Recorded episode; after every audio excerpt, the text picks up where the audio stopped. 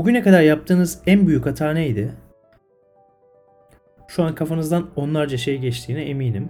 Çünkü yaşamımız boyunca onlarca, yüzlerce hatta binlerce hata yaptık.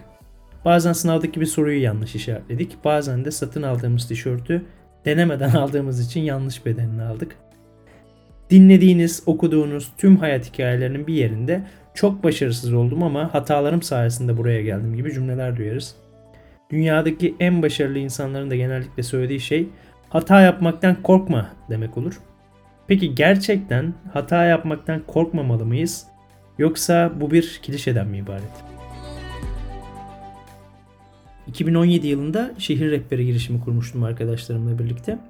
Hedefimiz milyoner olmaktı ve bu yüzden hangi renk ve marka araba alacağımızı falan seçmeye başlamıştık. Tatiller planlamaya başlamıştık. İşi belli bir noktaya getirdiğimizde de yatırım teklifi aldık. Fakat ben şirketin %50'sini istedikleri için kabul etmemiştim.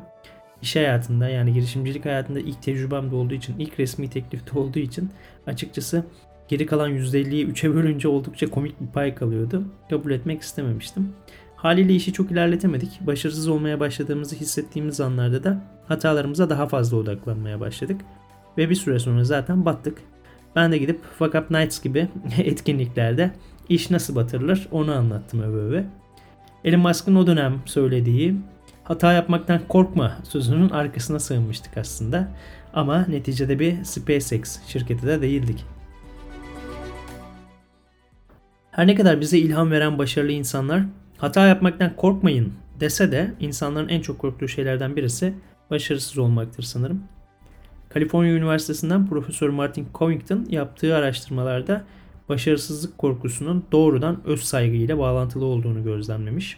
Öğrenciler üzerinde yaptığı araştırmalarda öz saygımızı korumanın yolunun bir şeyleri başarabilecek yetkinliğe sahip olduğumuza inanmak ve çevremizdeki insanları da buna ikna etmek olduğunu fark etmiş. Yani benim öz saygımı korumak için hem kendime inanmam hem de çevremdeki insanların bana inanmasına ihtiyacım var gibi düşünebilirsiniz. Covington'a göre bir kişi aynı hataları tekrarlarsa, yani başarılı olacağına olan inancı azalırsa, o kişinin kendini korumaya yönelik uygulamalara başvuracağını keşfetmiş. Çoğu zaman bu uygulamalar karşımıza mazeretler olarak çıkıyor. Bir diğer deyişle savunma mekanizması aktif hale getiriliyor. Profesör gözlemleri sonucunda insanlar 4 farklı gruba ayırmış. Bunlardan ilki başarı odaklılar.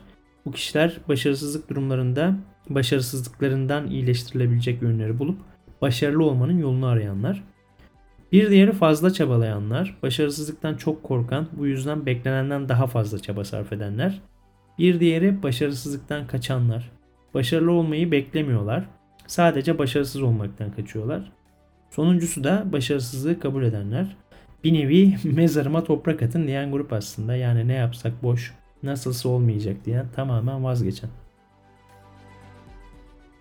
Bu 4 farklı gruba baktığımızda aslında hepsinin ortak noktası az önce de söylediğim gibi öz saygı.